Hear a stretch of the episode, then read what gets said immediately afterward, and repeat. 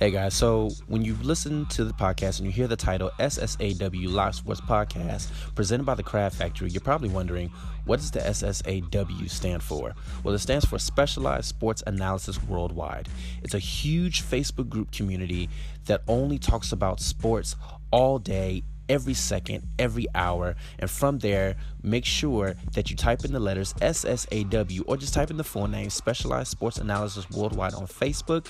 When you click on it, make sure you put a request in. One of the founders will click on your request, and from there, you join a huge community that loves to simply talk about sports every day and every second. We talk about a wide variety of things from basketball to football to soccer to everything, you name it, even world wrestling entertainment, everything under the sun we love to talk about it because we simply just love sports. So, again, it's a Facebook group, a huge community that's waiting for you. Make sure you type that name in, and we'll welcome you wholeheartedly. Welcome to SSAW.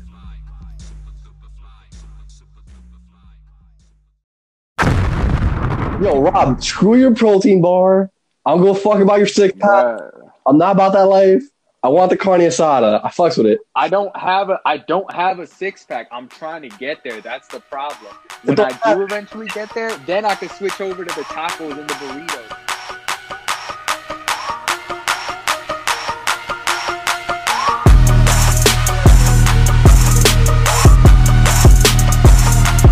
What's up, everybody? Welcome back to Diamond Talk, the baseball the baseball show. Where we got a little bit of everything, man. Today we're gonna have a little coronavirus, a little, a little. Oh my God! Already started wild. a little contract extension talk from with one of the one of MLB's best players, and of course the reason why you're probably all here, Omago of Love follow-ups.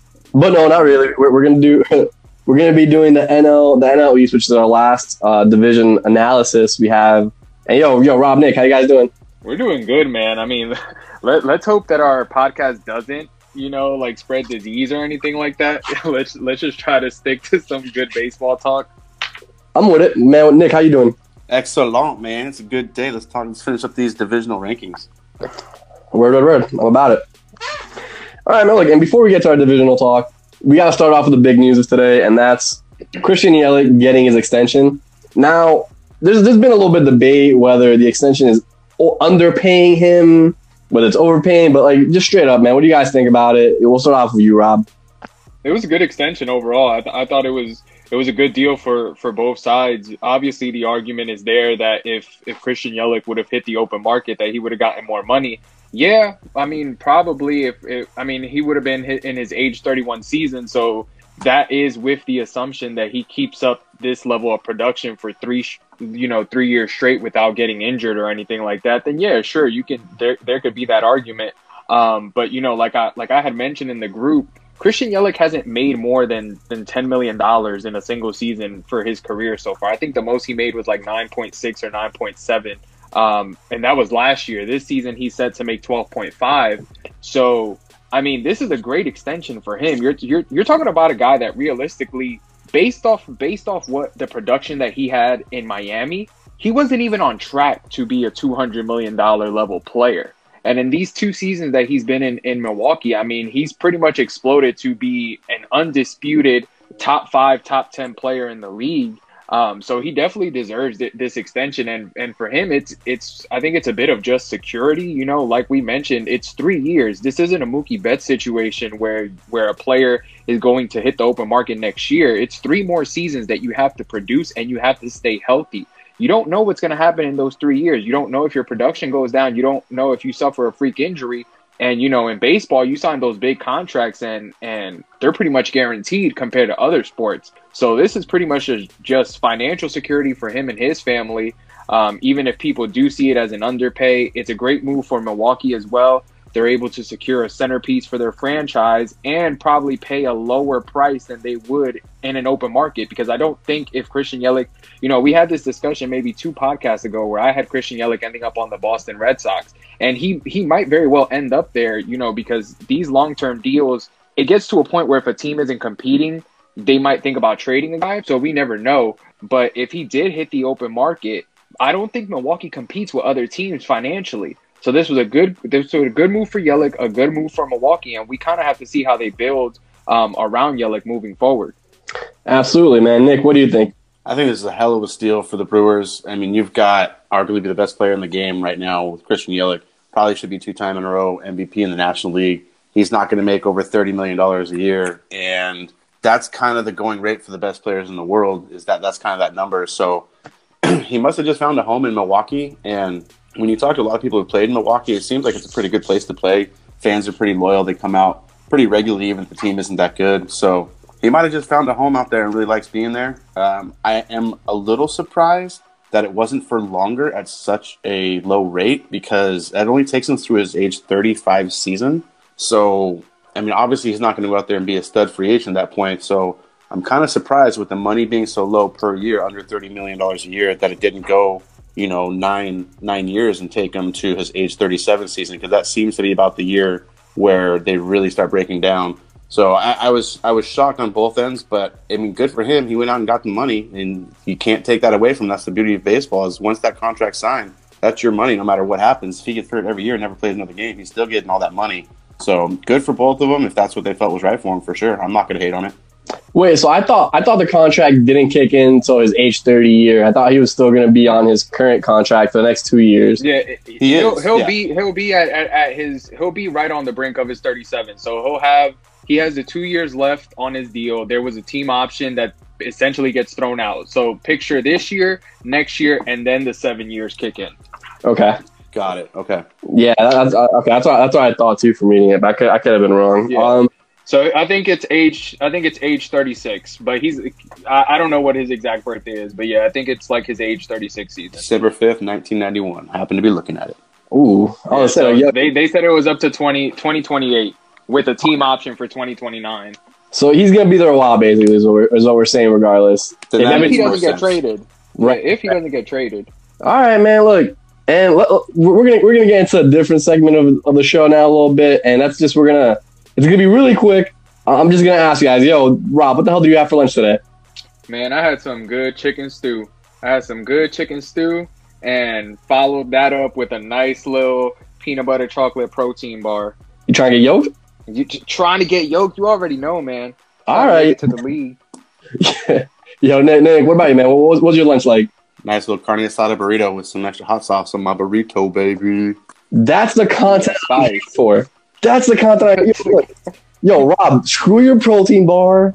I'm gonna fuck about your six pack. Bruh. I'm not about that life. I want the carne asada. I fucks with it. I don't have a I don't have a six pack. I'm trying to get there. That's the problem. When I do eventually get there, then I can switch over to the tacos and the burritos. It does not matter. Nick obviously wins this lunch off today. That, the show.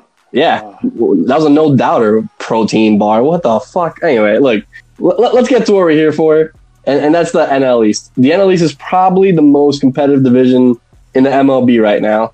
And, you know, I'm not saying that shit sarcastically. Like, these teams, maybe they're not top heavy stacked the way a, a Dodgers is, but from one through four, and five has gotten a little better secretly. It's a good division. There's no giveaways. Yo, we're gonna start off with our number t- five team from last year. That's the Marlins. The Marlins lost 105 games last year, and on our hot trash meter, that is the definition of like dumpster fire garbage. So they only have up to go. But some good things for the Marlins, man. Sandy Alcantara is probably one of the most low key, really good starting pitchers out there. I believe he was somewhere in the top five as far as complete games, which is something we just don't even hear about anymore. Caleb Smith projects to be a, a really good pitcher. Is he is he going to be an ace?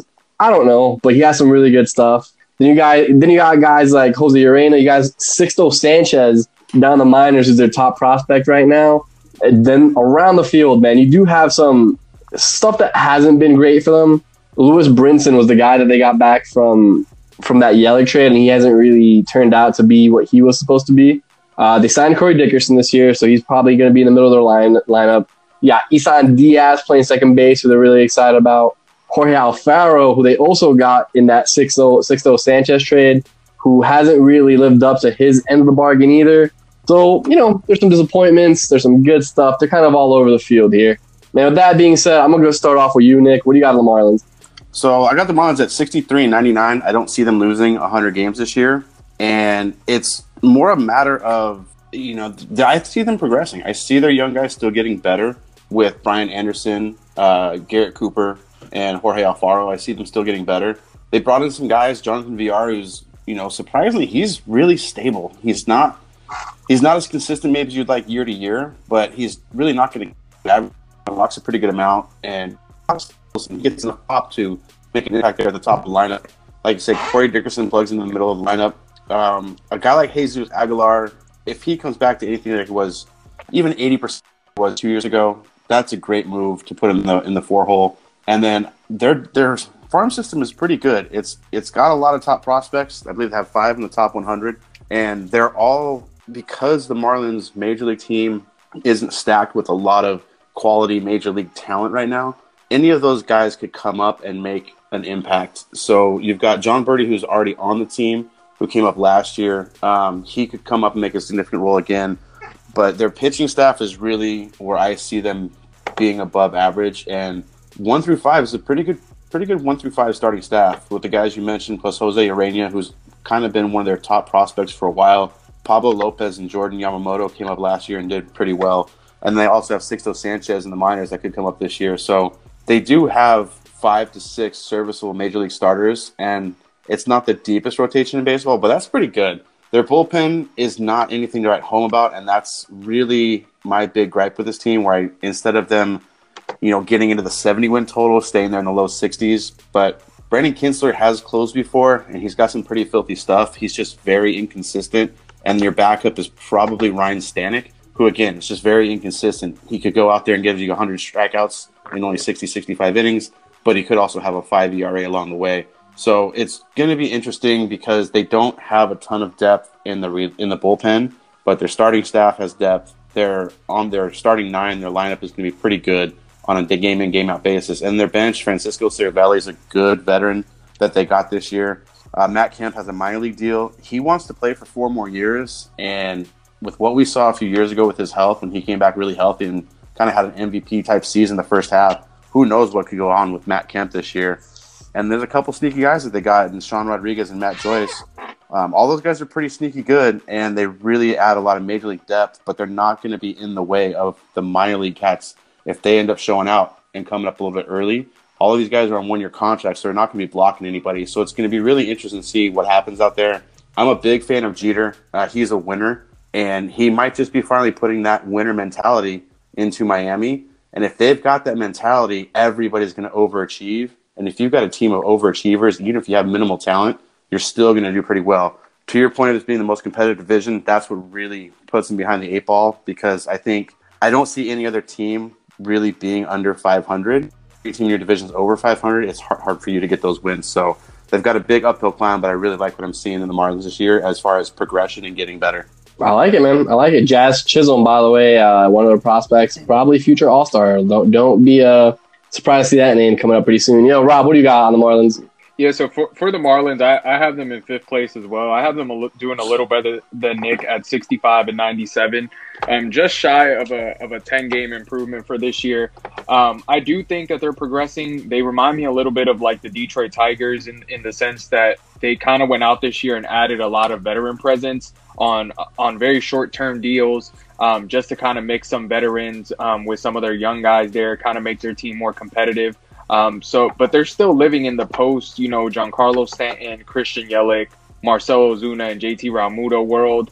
Um, the good thing about trading all those guys is that if you do the trades correctly, you should be able to stockpile, you know, a lot of really good young prospects, and and a lot of them, you know, Nick mentioned but I'm paying attention to Sixto uh, Sanchez. He's actually my rookie of the year for the division if he does um, come up to the majors this year, um, because I, have I've read up on him a little bit, and he's kind of uh, he's kind of in that same range of where people have like a Dustin May um, or a Michael Kopech, for example. He's a top 25 prospect in, in baseball. He's one of the top pitching prospects overall. Um, and he he actually came to Miami from the Realmuto trade. Um, but you know, you had mentioned something interesting, and it was when Miami traded Christian Yelich, they were expecting to get Lewis Brinson in return from Milwaukee as the main piece from that trade. And I think two other guys in Jordan Yamamoto and Isan Diaz are now like the two featured guys from that trade. I mean, Yamamoto came up at the end of last year or mid last year and he put up he put up together like really solid starts. Like he could be a very solid number four, number five guy in their rotation. And Isan Diaz, I think I mentioned on the podcast before, where he he came up to the majors and he wasn't so hot when he came up. But to me, he's like a Javi Baez light. Like he went off in AAA. He hit over 300 in AAA with almost 30 home runs. Um, he had 20 plus doubles. Like he was going off in AAA, and then he got a bit cold when he came up to the majors. But now that Miami uh, moved Starlin Castro, or rather that Starlin Castro is not in Miami anymore, you know, second base is is pretty open for him to try to take that spot. I know they're gonna, you know, with Jonathan Villar there, they're probably gonna move him around second, shortstop third. Um, but that's that's a spot that he can possibly win and make an impact at. So um, yeah, to me, for me, Miami, they still end. You know, they're they're at the bottom of this division, like Nick mentioned. Every, every other team in this division, which we're going to talk about soon, is just uh, that much better than them. I mean, I don't. I agree. I think Nick had mentioned that he doesn't have any any of the other four teams under 500. Um, I don't have any other team under 500 as well. Um, so yeah, it just they're in the NL East. The division is tough. They still have a lot of catching up to do, but you know, it eventually does get to that point where those prospects start to meet their potential. The the guys that they have are just too young right now. And and like Nick also mentioned, you have Derek Jeter there, but you also have to mention that they with that new ownership, they're working on a very limited budget. Not saying that they're not going to spend it all, but they're kind of trying to fix the issues that were there before. So their budget, I think, is going to be slowly increasing as they start to see some progress. And when they're more willing to spend like some other teams in the division or in the NL, I can definitely see them, you know, trying to build a more competitive team in that division. Yeah, you know what, man? Like you mentioned a few things. Lewis Brinson has to step it up, dude. Because look, Yamamoto and Diaz, look, they they have superseded what was expected from them. You know what I mean? There were guys that eventually were going to make the MLB, and you hope to got get some from them. But right now, they're pretty high. Like like the Marlins are pretty high on those two guys, and for good reasons. Brinson though, dude, like yo, last year in 100 in 226 at bats, man, you're sporting a 173 average, and usually like that'd be okay if you're putting up maybe 20 home runs, zero home runs, 15 RBIs. Just you just can't do it, especially not for the the gifts he has because he is a very talented player as far as his athletic gifts are concerned. So you know you kind of hope somebody like that figures it out, but it doesn't look like it right now. And I just have to say this about Miami because it's my own personal gripe. Like, yo, how are you the Miami Marlins, but you're like 45 minutes away from Miami? Like, what's wrong with you? You couldn't get the team any closer to South Beach? Come on, man. Like, the Heat are like right in the middle of it, but you have to take like two buses, an Uber, and we got to get a, a, sketchy dude on a scooter to drive you to the ballpark to get to, to Marlins ballpark. Come on, dude. We, you guys got to do better than that. But that, that's neither here or there. That, that's some, that's a really like personal problem for me that I did not need to bother you guys with. But um, that being said, let's go to that number 14. That number 14 was one that came in with a lot of hype last year. And like both me and Rob said at the beginning of the year, they were going nowhere. And where did they go? Nowhere. They were 500. They were the most average team that was out there. Offense killed it. Pitching staff was killed. And at the end of the day, at the end of the season, you had 81 and 81, man. So let's build off that. Rob, what do you got on the Phillies? All right. So I have the Phillies making a huge jump this year. Um, and you know, like like we've been talking about building up to the NL East, this this division is pretty tough to kind of grade just because you legit have four teams who can all be contenders here. But I have the Phillies finishing this year 92 and 70. And I have them taking, I believe, depending on how I had it, let me see. I believe I have them taking the first wild card in the in the NL, if I remember correctly from my other standings. Um, you know, simply because they they have the pieces to make it work. It's just a question of, of whether or not it will. So it all starts at the top, and we know we know how how your hatred for Gabe Kapler runs deep. Um, and I know I know you're you're probably one of the happiest people to see Gabe Kapler out of there. Um, and they replaced him with Joe Girardi, who quite frankly, has been a winning manager just about you know, with the Yankees and I mean, even with the Marlins, I think I, I, think I remember he won like a Manager of the Year award.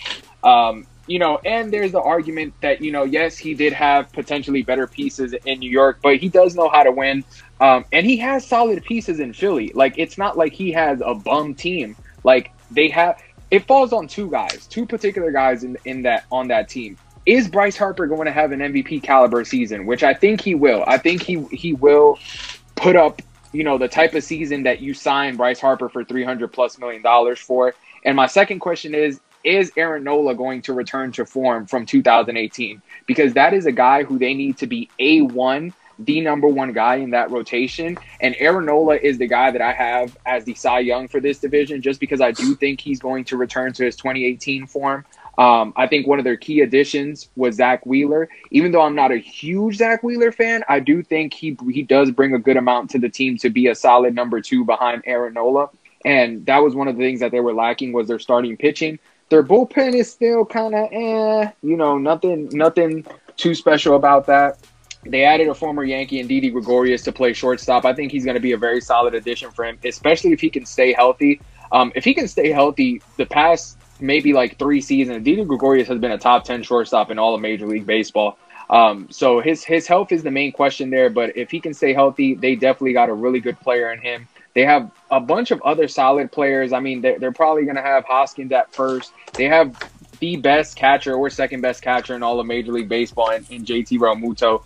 Um, so they've, I think they've added the necessary pieces to compete. I think with them, it, it's, it's just, is it all going to come together? Um, and that starts, you know, that starts with your $300 million man. That starts with the guy that's supposed to be your ace. And that starts with the new manager that you brought in. I think Girardi, Harper, and Nola, if they can fall into place, I think everyone will fall into place behind them. And I actually have the Phillies taking one of the wild cards this year.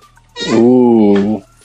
I like it. Look, man, look, with, with the Phillies, my problem is that if if there ever if I was if I was gonna give an all potential team title, it would be the Phillies. Everyone up and down their lineup are guys that we see how good they could potentially be, but they just quite never really get there. At least not with the Phillies. You know what I mean? Like Bryce Harper, we know that he is a potential MVP candidate every season. But will we see that? It's it's a legitimate question. Andrew McCutchen, we know how good he could be at the top of his game, but at this point, with his injury history and the amount of games he's played, are we going to see anything near that? I don't know. Rhys Hoskins, man, look, this dude's disappointing. Not because he hasn't produced, but because he hasn't produced at the level we thought he was going to. And then just that rotation up and down. We talk Aaron Nola, disappointment last year. Zack Wheeler got paid a shit ton of money for a guy who really hasn't done much in his career. But you know what? Everything else adds up as far as his his analytics and his sabermetrics and all that bullshit. Zack Wheeler's supposed to be a really good pitcher. Jake Arrieta, after his Cy Young seasons with, with the Cubs, kind of been going to shit, and it doesn't seem to be getting any better. Zach Eflin, a dude with great stuff, hasn't put it together long enough to have a good season. Vince Velasquez, another guy that, look, we see the stuff, but hasn't put it together full season. Nick Pivetta, same situation. So it's one of those teams where I can very easily see them winning 90 games, but I can very easily also see them winning something like 75 games. And that's crazy to say because if you look around the, the, the diamond, look, their names are there. They have guys who you look at and you're like, look, those are good players. I, am not even mad at their bullpen, man. Their bullpen's actually pretty solid. Granted, I don't think they have anybody that overpowers you. Maybe Seranthony Dominguez becomes that guy, but he wasn't last year. And you know, I don't know. I don't. I don't think they're a bad team. I just does you know does Joe Girardi, who's a guy who I'm, I'm very high on, who I believe that the Yankees had had kept them, might have had the Yankees in the World Series already. But that's my personal problem. When you guys get that, he gets that. But is that enough to get them over the hump, man? Nick, what, what do you got on this team? Five wins and with 91 So I have a 91 71. Already was in there. He did such a good job in New York. A little rough, you know, he's a little bit, but a lot of the new kids, I think, going in there, while he's not necessarily a player's manager like some other guys, like a Dusty Baker, he's definitely somebody that everybody can relate to. And the fact that he's won goes a long way in the clubhouse. You're not going to pick too many arguments or say too much to your manager when he's won a few rings. So I think his force in the locker room is going to be huge. I think Bryce Harper is going to be the MVP of the NL East, and I don't think it's going to be anywhere close. Uh, I have a feeling he's going to have a monster year this year. He had a last year, and it just went completely under the radar. It could seem like the Phillies were the only team that super bouncy ball wasn't in play they didn't really have anybody set career home run records like like they should have. But maybe this year is when it all comes together. Harper being there for a year, I think the crowd getting to see who he is will really support him more this year. And I know Bryce Harper is okay with being the villain. He's he has that type of personality, but I think deep down he wants to be liked and he wants to be loved and embraced. And I think this is the year maybe that the Phillies fans really do that. I think I have a feeling they're going to get off to a hot start, um, especially with Joe Girardi. I'm sure he knows how to get a team ready to go right away. Where other teams may be coming off of their management from last year, maybe a playoff run deep, and they're you know they're not quite, as excited. So I'm really interested to see the the dynamic that Joe Girardi adds to that, and I think it's worth about six wins.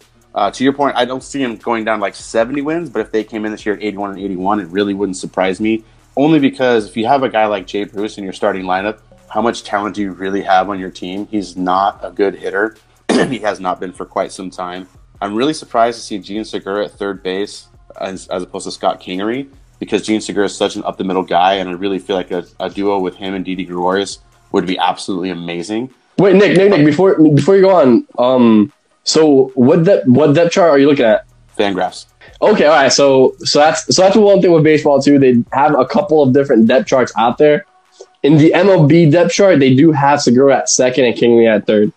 But Yeah. again, we, we won't know until season starts. But just wanted to throw that out there. I'm sorry to cut you off. No, and that's fine. And, that's what I see. I always see Segura playing second.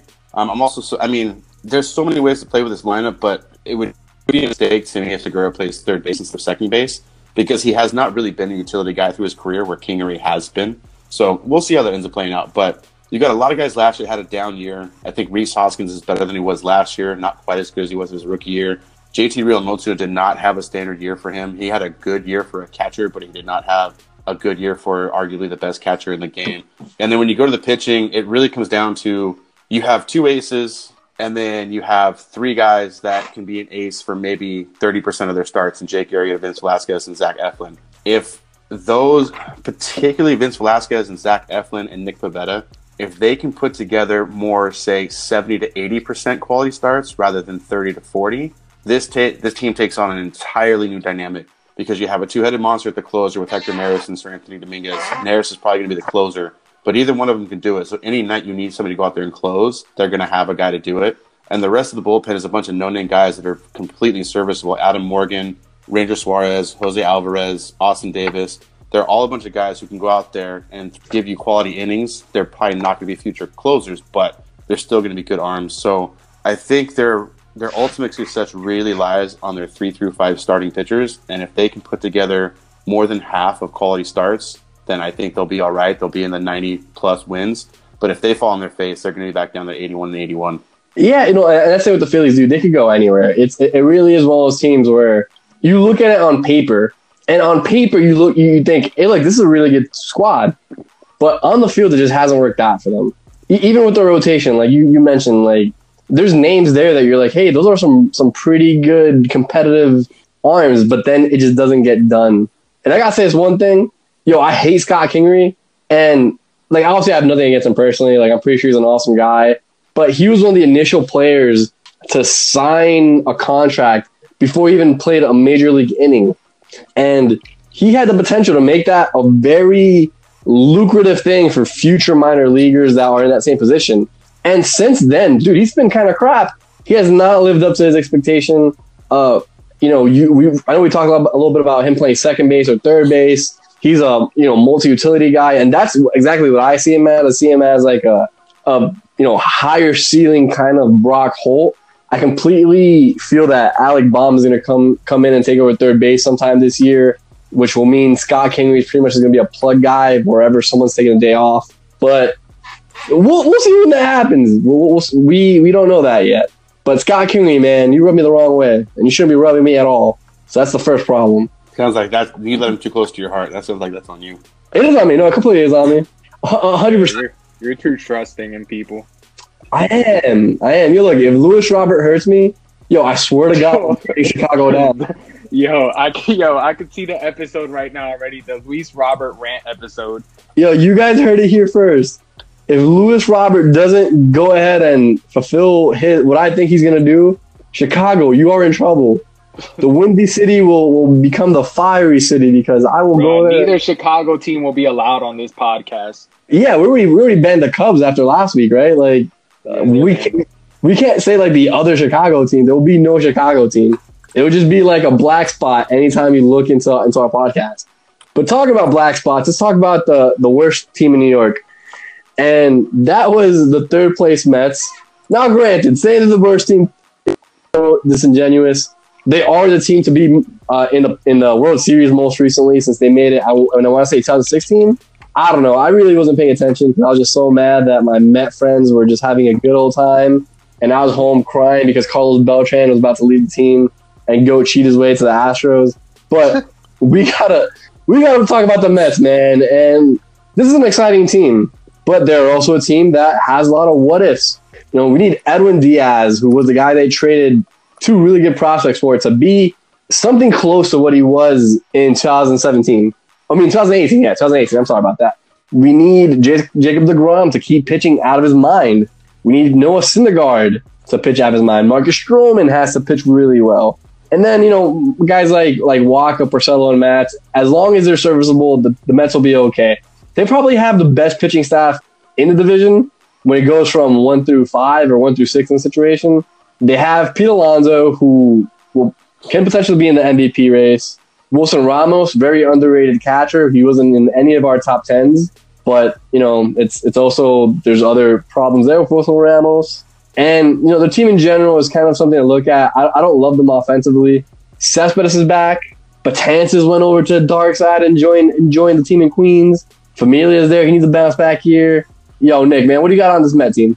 I got that I don't want to judge this team because on paper I've got them for like 95 wins, but I know in reality they're going to only be at like 85. so I have them at 84 and 78, and it's only because they're the Mets. They're good. They're going to Met. That's what they do. Um, it's having a new manager is tough to see improvement, even though he's managed a bunch of these guys in the minor leagues. And but like Robinson is one of my favorite players of all time. Um, if I do have any more sons in my life, one of them will be named Robinson. And I, but he's not. He should not be a starting second baseman on a playoff team. So that that's strike one, and then you've just got so many guys that are going to be bounced around. They're not really sure where they're going to be. I mean, the outfield. You have a lot of guys that can play outfield, in Brandon Nimmo, Jake Marisnick, Michael Conforto, J.D. Davis, Dominic Smith, Yoenis Cespedes. You can only play three of them at a time, and the problem is other than Conforto, they're all very streaky.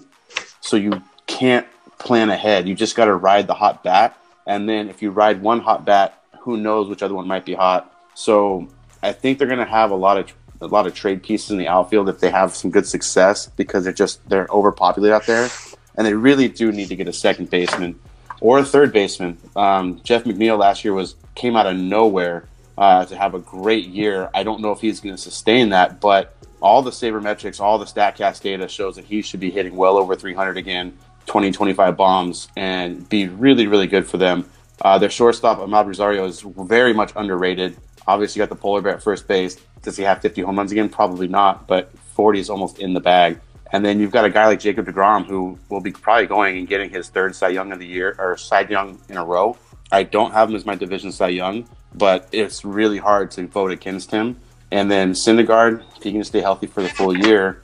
I think after that, with your three through six starters, as long as they throw them out there and they don't try to stress them out too much, they've got a really good bullpen. I mean, a really, really good bullpen. This is, on paper, this is easily the best bullpen in all of Major League Baseball, even compared to the Yankees. I like the talent and the arms that are on this bullpen more than I like the Yankees bullpen.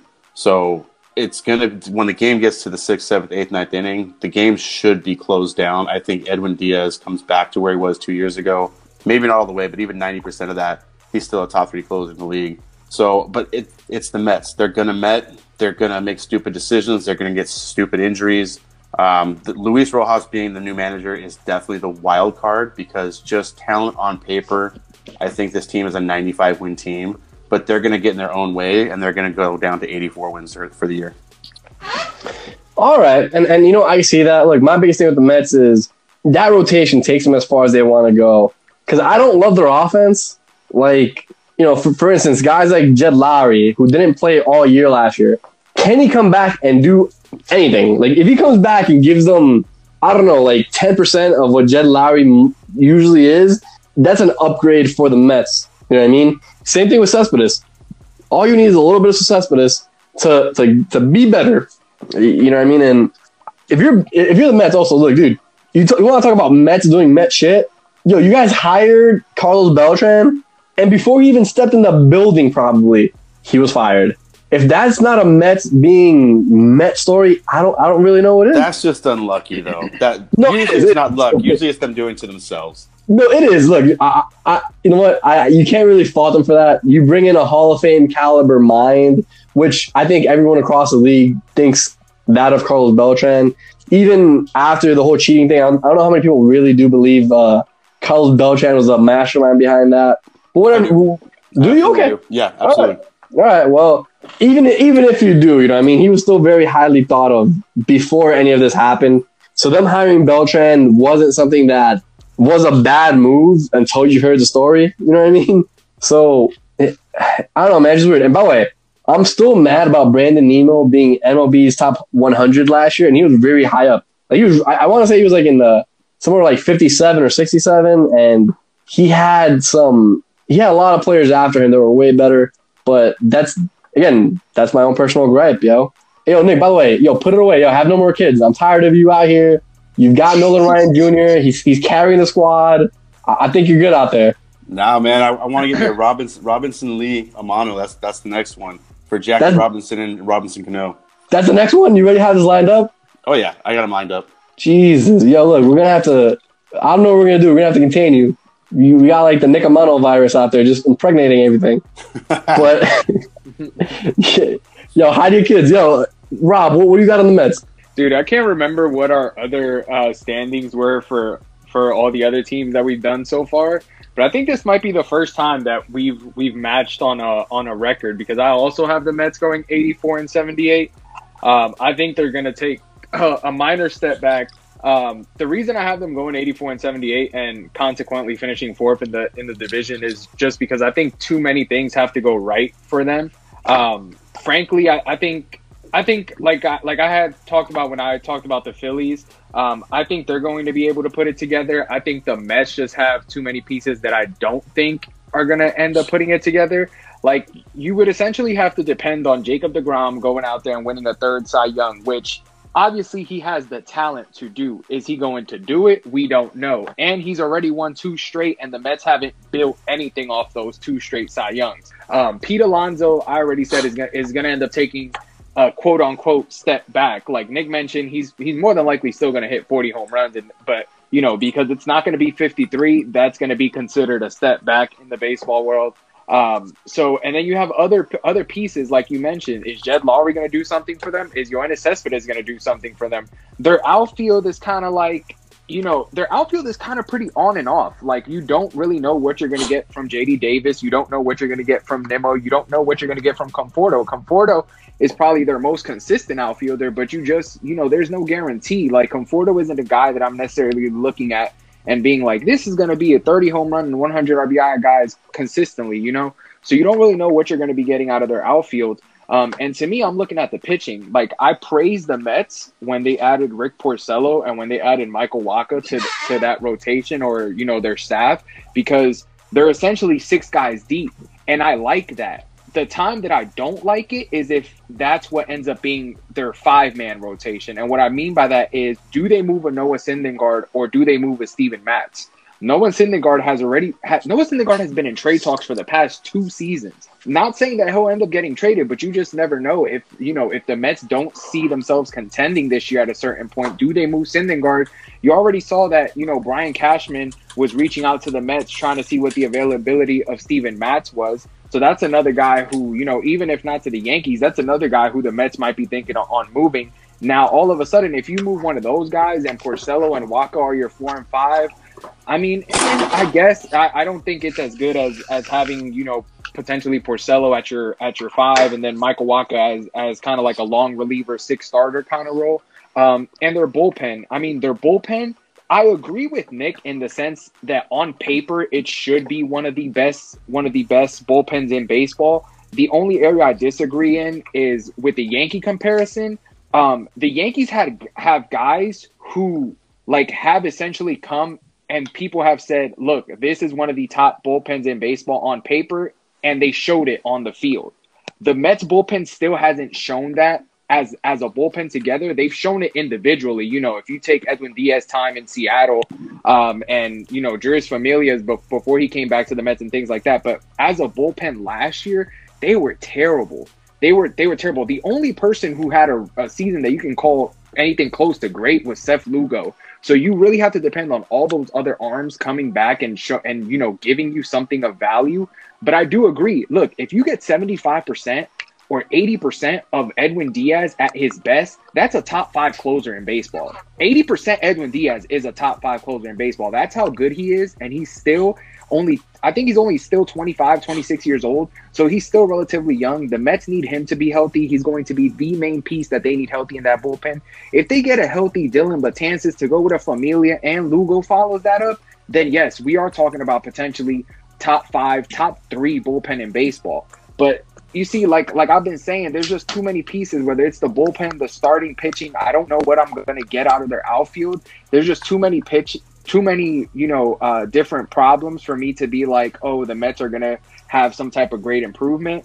And like I said before, the division is just too tough. That when you have that many problems, I don't really see you doing that well. Understood. Understood. Yeah. Look, I joke about the Mets, but they're they're a team that reminds me a lot of last year's Nationals team, where all they need to do is to dance. You know, what I mean, if they get to the playoffs, they get into a wild card spot they really do have the kind of rotation that can take you to the World Series. Absolutely. So the Mets, yeah, their, their rotation would fuck people up in the playoffs. Oh, 100 percent. We, we just, like I said, we just saw it with the Nationals. Like they're they're one through three with deGrom, Syndergaard, Stroman. Those are three guys that can win you a World Series. But their problem is they have to get there first. And whether they get there or not, like there's a lot of competition in the NL to get to that position. You know what I mean? Like it's not even a shoe in that they're a wild card spot. They could they could very easily finish fourth in this division and win something like 82, 83 games. So I think I think they have. I think when we were talking about the Phillies, I think the Mets actually have like one of the widest gaps where I can see them finishing fourth in the division. But I, part of me is also like, yo, I hope that everything just clicks for them, and you know, Cespedes come back and goes wild, and everyone else clicks, and the rotation clicks, and the bullpen clicks, and they take the division. Yo, can you imagine a lineup with Prime Cespedes and Pete Alonso? Like we've oh, never seen that before. With, and but like, uh, that's what I'm saying. Like I just you you want to see it, but you have to see it before you can even make that as part of your your evaluation. We haven't seen Cespedes play a baseball game in over a year, so it's it's one of those things where you're just kind of just hoping that we get to see that as fans. Right. Yo, that being said, let's go to our number two team, and we're gonna switch it up a little bit here. So last year's number two team was the Nationals, but the Nationals ended up winning the World Series. So we're not gonna go ahead and embarrass them by leaving by you know having them in the second place. We're gonna talk about the Braves first, and the Braves finished the division. They're, they're division winners. They they won the NL East. They won 97 games. They you know when you look at their roster as it is right now, they probably have the best depth from when it comes to rotation when it comes to the lineup, when it comes to the bullpen, they have a lot of pieces, man. And the only the only part of the Mets, I mean, the only part of the Braves I don't like is their catching situation. I absolutely hate Travis d'Arnaud. I think he went to the Tampa Bay Rays. He got a little life under him. he's like, oh my God, I'm good now. But he's not. He's still trash. But we got to see that in the season play out. Look, their bullpen, like Darren O'Day, Shane Greene, Will Smith, Mark Melancon, guys who you've definitely heard of, man. Yo, Minter, he's out there who's a very underrated lefty. He's out there, he's going to shut you down before you even know it. The rotation from one through, through, I don't know, through their farm system absolutely blows out anyone in the MLB. You know what I mean? You have Soroka, you got Foltynewicz, whatever his name is, Max Fried, Cole Hamels. Felix Hernandez comes in as a number five. Granted, he needs to have a good season. He, he's not the Felix Hernandez of old, of old, but if he's anything close, he's going to be very good. Sean Newcomb, Kyle Wright, Touki Toussaint. Like, look, this team is absolutely stacked. Imagine a team where you have Nick Markakis as your fourth outfielder. Adam Duvall, who is a 30 home run hitter at one point in his career, is your fifth outfielder. It is just insane. And look, I'm gonna go ahead and say it because I am just so high on the Braves. I have my MVP my Cy Young, and my Rookie of the Year all coming from this team. And look, I have Mike Soroka winning my the, the Cy Young for the division. Look, Degrom is great, and I think if we're just talking, like if I'm putting money on it, I'd put it on Degrom. But I think Soroka is going to take such a huge step that we're going to be talking him a lot more than we did last year. My rookie of the year is going to be Kyle Wright, and it was between Kyle Wright and Cristian Pache, who's a guy who might who we hope comes up this year and takes over center field, even though Inciarte is probably one of the better leadoff hitters in MLB. And then my MVP, Ronald Acuna Jr., who is absolutely my favorite player right now. Uh, you know, I, I say, well, actually, no, Gary Sanchez is my favorite player. Ronald Acuna Jr. is my non-fan bias favorite. So, like this, and I didn't even mention Freddie Freeman yet. Holy shit, this team is like they're one of my favorite teams. I still I have them finishing first place again. But since I'm fangirling really hard right now, someone has to take this from me, and that could be you, Nick. What, what do you got on the Braves? What do you have their record at? What do I have the record on? Yeah. So, so because of the nature of their division, because of the nature that they have. Oh, here comes the qualifiers. Here comes the excuses. Ah, here it go. Yeah, I mean, whatever. You know, I actually have them at 95 wins, winning the division. Okay. Yeah, that, that's what I have. Yeah. I thought you were going to put them 105 with the love you were just giving them. So no, absolutely. Originally, it was 152 and 10. Yeah, yeah. You know what? If they if they were playing in any other division, maybe. So I'm going to bring in the Braves hate and hammer. Uh, a lot of my friends that are Braves fans, James Fleming, shout out to you, man, if you're listening, are going to smack me upside the head the next time they see me. But the Braves have a ton of offensive depth. The problem is it's in the wrong spots. They've just lost Josh Donaldson, 900 OPS, which is all world, 37 bombs, 94 RBIs, 96 runs from third base, and they're going to replace it with Johan Camargo. That's a terrible idea and you add Marcell Ozuna, who realistically can replace Josh Donaldson, the problem is you're not replacing him at the position you need. To your point, they are loaded in the outfield. You have Markakis and Duvall as your fourth and fifth outfielders, and Christian Pache would be my rookie of the year in the division if he had a place to go. But he has nowhere to go. He's not going to jump over those guys unless there's an injury. And all of these guys are pretty injury uh, injury wise, they're really good. They don't get hurt a lot. So offensively, yeah, this is the best team in the division, in my opinion, because of the depth. They really can, on a daily, replace their starting guy with a above average major leaguer, not even just a serviceable one. Here's where I'm going to highly disagree: is that bullpen is not even the best in the division. Uh, I've seen Mark Melancon for years in San Francisco. Their best pitcher in the bullpen is Will Smith, and he's not going to be their closer. We've we've seen Shane Greene blow up. Luke Jackson was their closer last year. He's blown up. Chris Martin came over from Texas after all of a sudden he decides to be good for about half a year. Darren O'Day, I think, is 97 years old this year. Yeah, he turns 97 on March 3rd. Um, I see that birth certificate. Yeah. Josh Tomlin, like, he doesn't walk anybody, but he gives up more home runs than he gives hits, it seems like. Their bullpen is not as good as it seems. They ran a real high streak last year, and I think everybody in their bullpen had a career year last year, including the guys they got. As far as their starting staff, I really want Mike Soroka to be the Cy Young of the division because he is the next Kyle Hendricks. Shout out Eli. He is the next Greg Maddux. He's the guy. He's he's the Zack Greinke. He's the guy that goes out there and when the hitter turns around and goes back to the dugout, he's like, "How did that little shit get me out? How is that even possible?" So I would love it. I've heard nothing but good things about him, about how cerebral he is and how much he understands the game. And he really understands tunneling. He understands plus and minus the speed on a pitch and how important a good off speed pitch is, not just from movement, but from the deception of it looks like a fastball until it's too late. But I don't believe in Max Fried. I don't believe in Foltynewicz. I don't believe in Newcomb. Felix Hernandez, seriously, I love the dude, but he's not a starting pitcher anymore on a competitive team. And Cole Hamels is starting the year off hurt. If Cole Hamels was on the team to start the year and in the rotation, I would feel much better. But I just I can't quite buy into that pitching staff.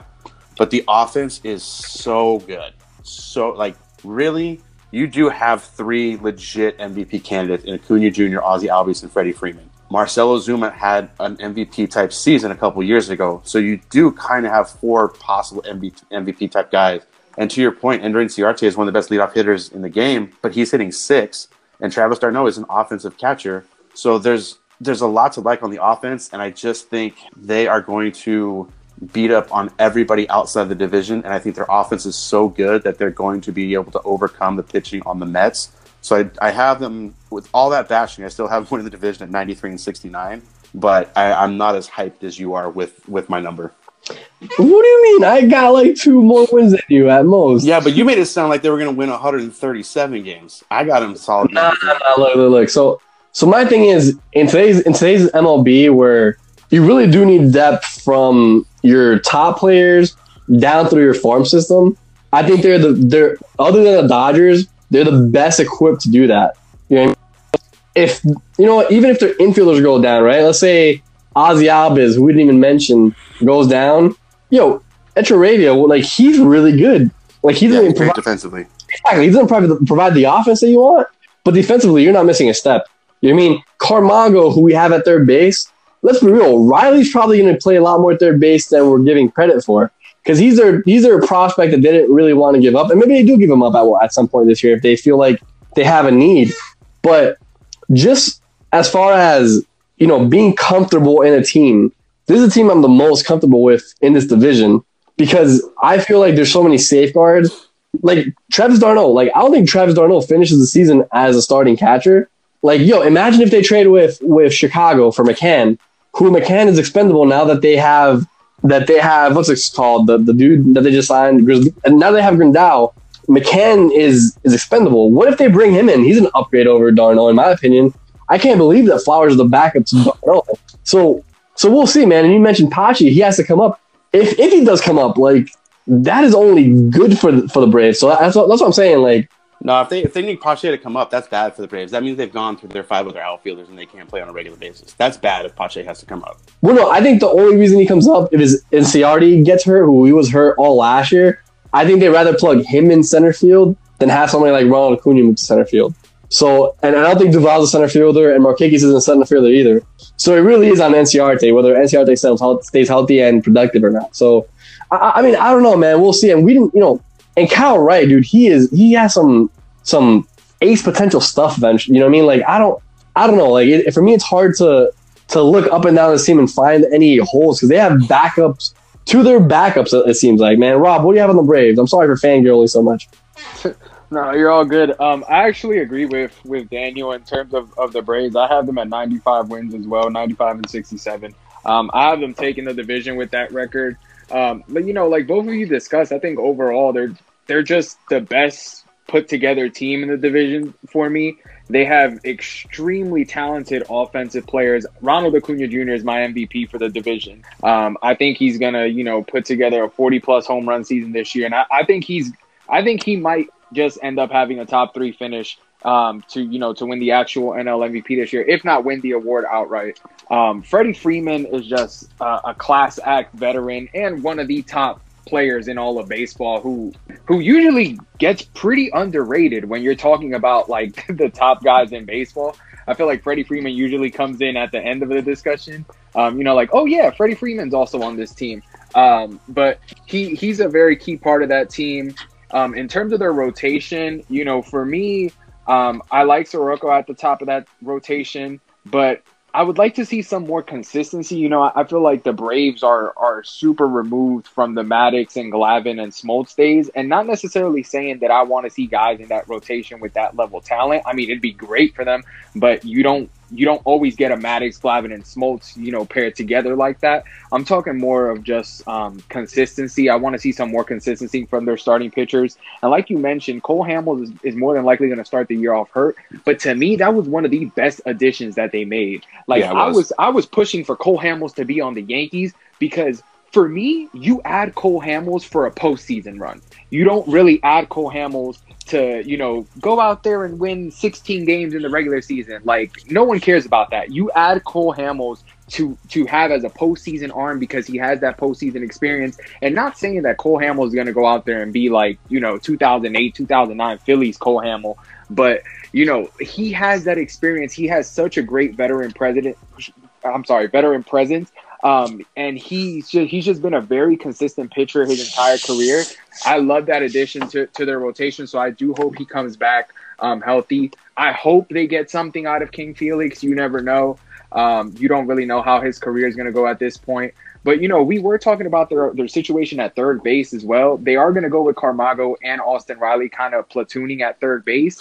But I do listen. I do think Atlanta is going to be one of those teams that ends up pulling the trigger on Arenado or Kris Bryant.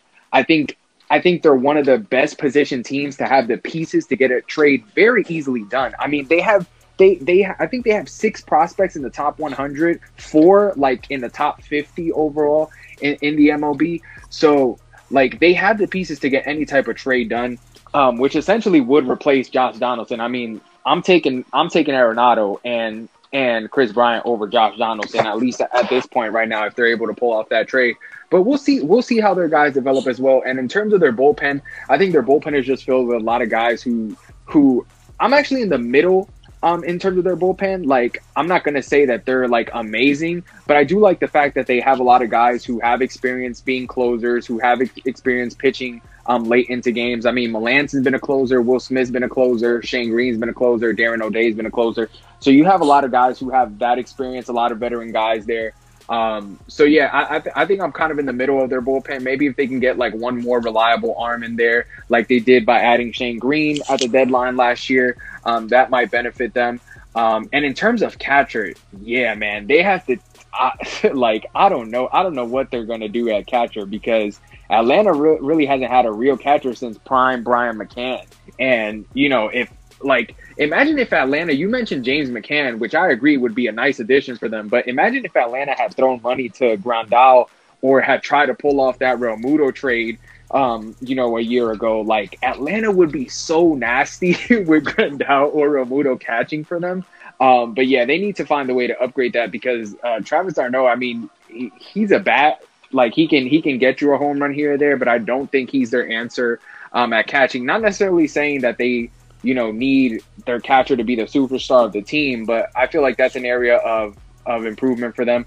And just one last thing on the Braves. I know that there's going to be a lot more players that we talk about, but I don't know if you guys have been keeping up with the fact that like in terms of how how much longer he plays for his career, Nick Markakis has the potential to be like one of the most surprising members of the 3000 hit club for me because I didn't know he had as many hits as he actually has. Like right now he's sitting at 2355 and like it, during his time with Atlanta outside of last season where where he didn't play the you know the majority of games that he usually does. I mean, he usually gets 160 hits per season. So like, you know, not saying that he stays at that rate because he is he is about to go into his age 36 season, but you never know. But like Markakis playing at like five more years, like we could be seeing him as a member of the 3000 hit club and to me that was that was really surprising. Yeah, no, Marquez has definitely had one of the more underrated careers in MLB because he he's never been like a top three player on his team, because he was on those like stacked Orioles team with Manny Machado, Chris Davis, Adam Jones. So yeah. he, he was always like that kind of afterthought after that. But yeah, he's had a really good career.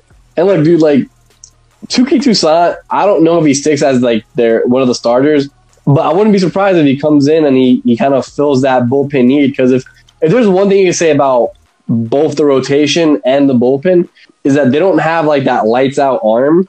You know what I mean? Like Nick mentioned uh, Mike Soroka being like a Greg Maddux and a Kyle and a Kyle uh, Hendricks, and those aren't guys you necessarily think of with lights out stuff. Other than Maddux, obviously, Maddux is like a no doubt Hall of Famer, but in today's game, it'd be a little different. But you know, guys like Kyle Wright, like he has the kind of stuff that can give you that top tier A stuff. And Touki Toussaint coming out of the bullpen, he can give you that dominating potential closer like, you know, 99 plus type of repertoire. So, I mean, they have options, if anything. I, really do hope they get another catcher. I hate Travis d'Arnaud. I think he's absolute trash. I hated the fact that he beat up on the Yankees last year. I think he's so garbage. But, that, you know, that being said, let's go to the Nationals. And, you know, Nationals won the World Series. If you just if you're just learning that now, then holy fuck, I don't know what to tell you. But they had a great postseason run. Juan Soto, who I don't even think he can officially drink yet. Can he officially drink? Is he officially 21? Can does can anybody Yeah. confirm I that? I thought his birthday was recent. Yeah, it was during the World Series. He turned 21 during the World Series. He Yeah. had his first. Okay, he had his first O'Doul's. Um, Victor Ruble, Victor Robles in center, who's someone. Yo, look at this point, it's whatever name I gave him. Victor Robles in center, who is someone who I still think hasn't hit his potential, but also very young. Uh, Adam Eaton, Eric Thames kind of projects to be their starting first baseman. At least says at least MLB net, um, MLB.com wise. Uh, Trea Turner, uh, Howie Kendrick, Carter Kieboom projects to come up and being the starting third baseman with Asdrubal Cabrera. Um, what can I say about their pitching, man? Their pitching, the top three guys are probably the best one, two, three in the MLB. In Scherzer, Strasburg, Corbin. Sanchez ain't no joke either at fourth. Uh, Sean Doolittle has proven he can get it done. He kind of told a really funny story about how he used lavender on his glove to calm him down during the playoffs. But yo, Nick, man, what do you got? What do you got on these Nationals? So there, if it wasn't for them winning the World Series last year and just the history of teams not being able to go back to the playoffs, I would have them winning the division because on paper they're, and I hate saying on paper, but when you just look at the guys that are there, they're so good. And I, I still think there's upside from Soto. I know there's upside from Turner because he just needs to stay healthy. There's for sure upside from Robles. Carter Kieboom is going to come in and try to be the replacement for Rendon. And there's a lot of stuff that says he can. Obviously, he's not. I don't think he's going to step in and hit 330 with 40 bombs, 100 runs, 126 RBIs. But if he can step in and hit 280, 275 with say 25 home runs, 80 and 80, that's it's not Rendon, but that's better than what you probably would have gotten in other places. And Thames is their starting first baseman just from the righty lefty um, uh, platoon. When a left when a righty's on the mound, he's going to be hitting, and then when a lefty's on the mound, it's more likely going to be Ryan Zimmerman. That right there to me is very underrated because what the Nationals are losing going from Rendon to Kieboom, I think they're getting having Eric Thames at first base against righties instead of Matt Adams. And not having to rely on Ryan Zimmerman so much, who's getting older, a lot older, is going to keep him fresher. And Eric Thames is a power hitter. I believe he hit 30 last year for the Brewers. So that first base platoon plus Kieboom, I actually think does is going to replace uh, Anthony Rendon. You have to do it across two people versus one, which sucks. But I think Juan Soto takes another step up. I think he gets 40, 45 bombs this year and still hits around 300. I think Trea Turner takes a step up, and I think Victor Robles takes a step up. And with all those guys taking a step up, their offense just got even better than it was last year. And it wasn't amazing last year, but they were top 10 in MLB in everything except for home runs. So average, they were six in MLB on base percentage OPS. They were two and six, and total runs scored, which is what you need to win games. They were six in all of MLB. So I think their offense stays the same or gets better. My fear is just the miles on the arms with particularly Steven Strasburg. I think is going to they're going to have to find a very creative way to load manage, and I don't see them with a very good um, farm system to get another starter up there, and they don't really have anybody in the bullpen right now that's a good long guy. Their their long reliever right now is Austin Voth, who had a couple good outings last year, but he's nowhere near even a Joe Ross as their number five starter. So that's what I think is going to keep him back. I have him for 92 wins, which is still a good win total because I believe in the talent that I'm seeing. And I really hope that the World Series letdown and just playing all those games last year doesn't hurt him too bad. I do have my uh, my rookie of the year as Carter Kieboom. I think with all the other names that are on that team and with the fact that they just won a World Series, I don't think there's going to be a whole lot of pressure on him.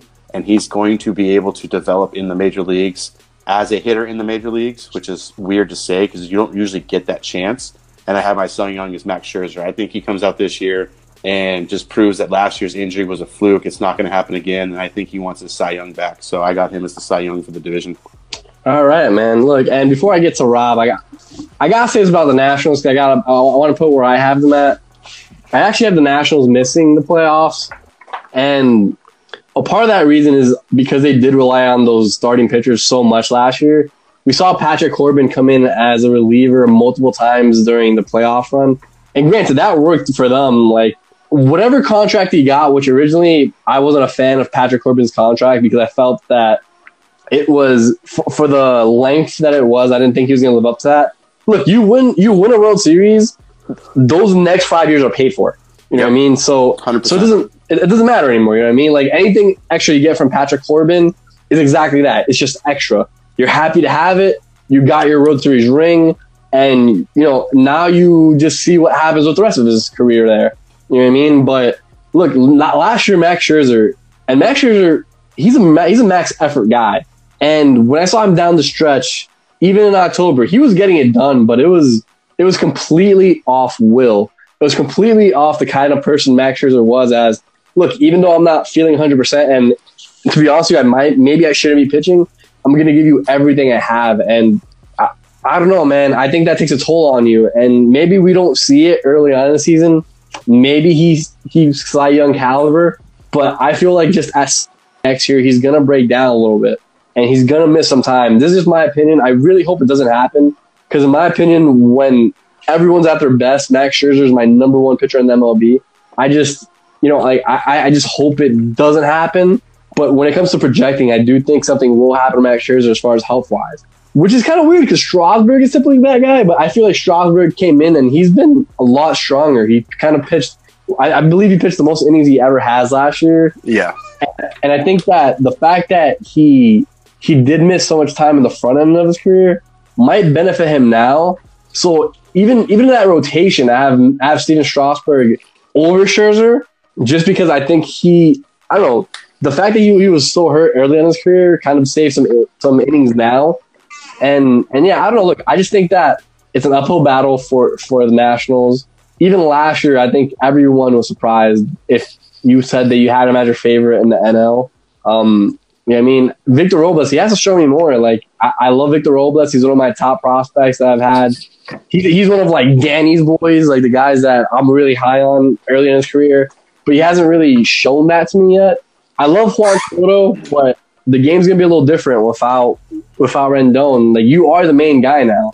Not that you weren't highly thought of before, but now you are the guy, which means I wouldn't be surprised if you come close to breaking the walk record just because there's no reason to pitch to anybody else in that lineup.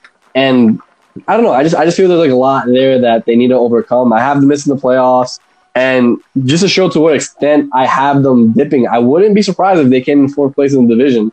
Yeah, I, I know. Granted, that fourth place would still be winning 80 plus games, but like I mentioned, that that division is so tight that I wouldn't even be surprised if the division winner had just 90 games won. So I mean, we'll, we'll see. We'll see, man. Rob, what do you have on the the, the pending uh, the, the whew, the defending champs?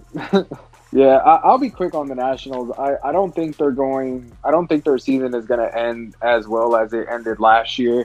Um, I think their their main positive is is like you guys mentioned their starting rotation. They probably have the best number three guy in any rotation in the MLB and Patrick Corbin.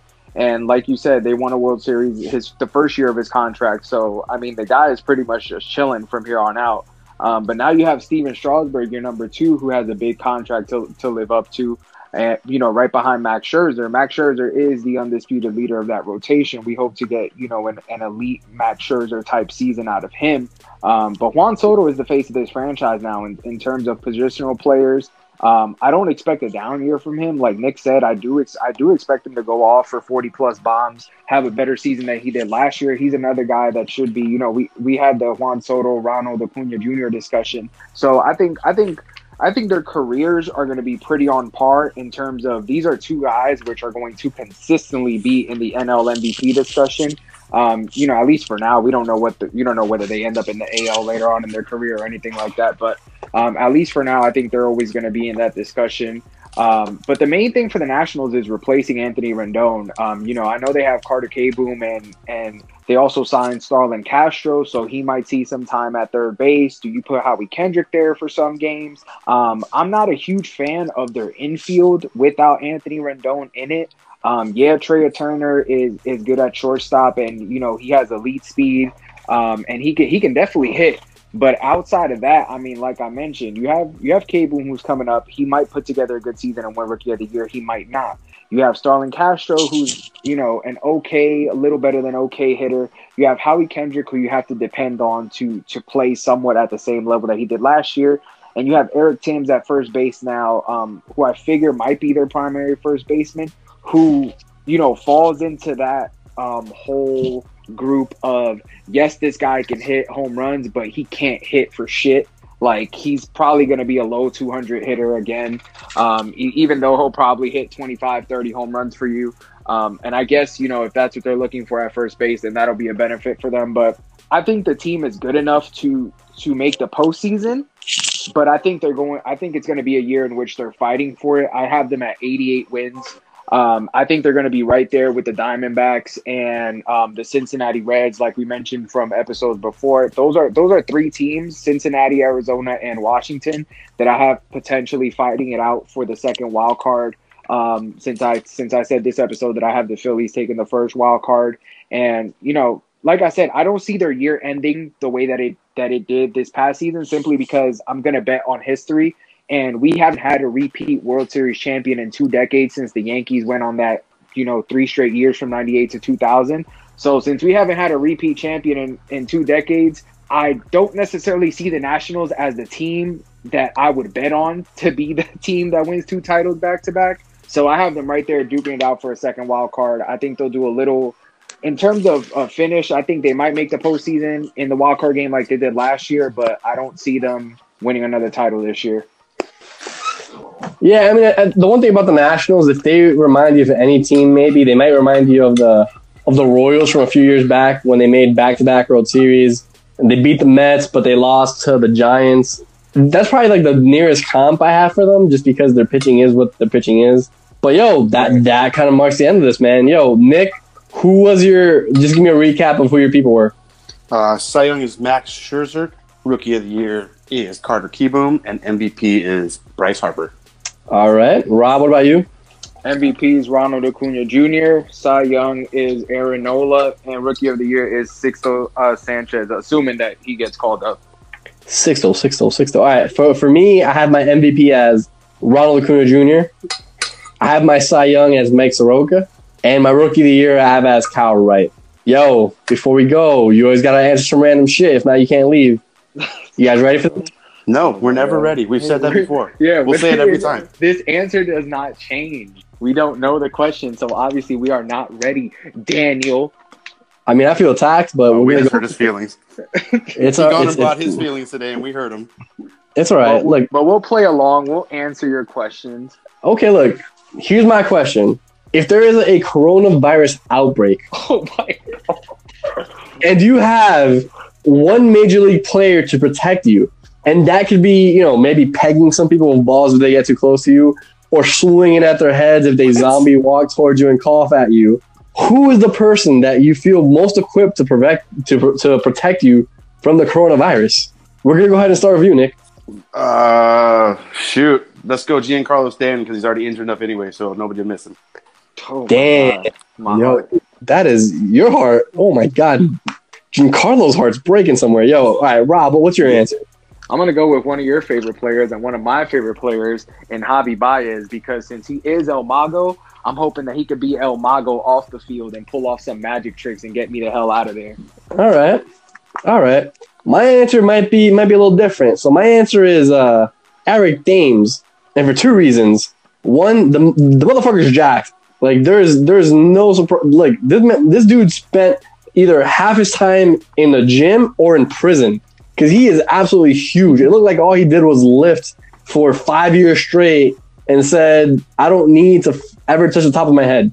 Second, he's been in Korea playing baseball for a while. So he, like, you know, coronavirus is an Asian disease. Not He that I'm started it, is what you're saying. no, no. I'm just trying to say he might have a communication barrier that can fix it that I can't. You know, this may sound very racist. I'm not trying to be racist. I'm just trying to say that. I'm just trying to say that I have Eric Thames protecting me. That, that that's all I'm gonna say. All right, man. That being said, yo, guys, next episode will be our top prospects. So the, the start of the season isn't for a few more weeks, so we don't want to get into our, you know, overall predictions as far as our, you know, real MVPs, our real Cy Youngs, and our real division winners. But we are going to get into, you know, guys who we we feel may make an impact to our rookies, and we'll, we'll be talking about some of the guys you should look out for. you know, it, it shouldn't be any surprise. You know, Mackenzie Gore, Luis Robert, Mackenzie guys- Gore, Mackenzie Gore. Exactly. We're going to spend at least 35 minutes talking about Mackenzie Gore and another 45 about Luis Roberts. So get ready for that. No, but but, but really, we're going we're gonna go through some of the farm systems. We're going to let you guys know who you should look to come to your team and kind of, you know, produce on the major league level, some young guys. And then from there on, just to look a little bit further ahead, our episodes are going to change a little bit. They're going to be shorter. There might be about 30 minutes. It's going to be a start of season, which means we have a lot less to analyze, but we're going to have a lot to talk about. So, yo, keep it here with Diamond Talk. We'll see you guys next time. Nick Rob, thank you for, for being on here again. Guys, stay safe out there. Avoid that coronavirus. I say you find yourself a baseball player to protect you. And other than that, find us on saw.com, find our Facebook, find our Instagram, our Twitter, and become part of the fan, man. Thank you. Peace.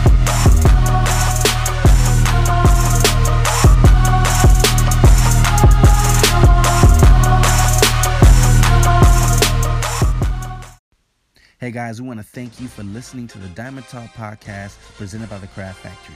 Stay tuned for the next episode. But until then, if you have any statements, comments, or you want your questions answered live on the podcast, feel free to email us at diamondtalkpodcast at gmail.com.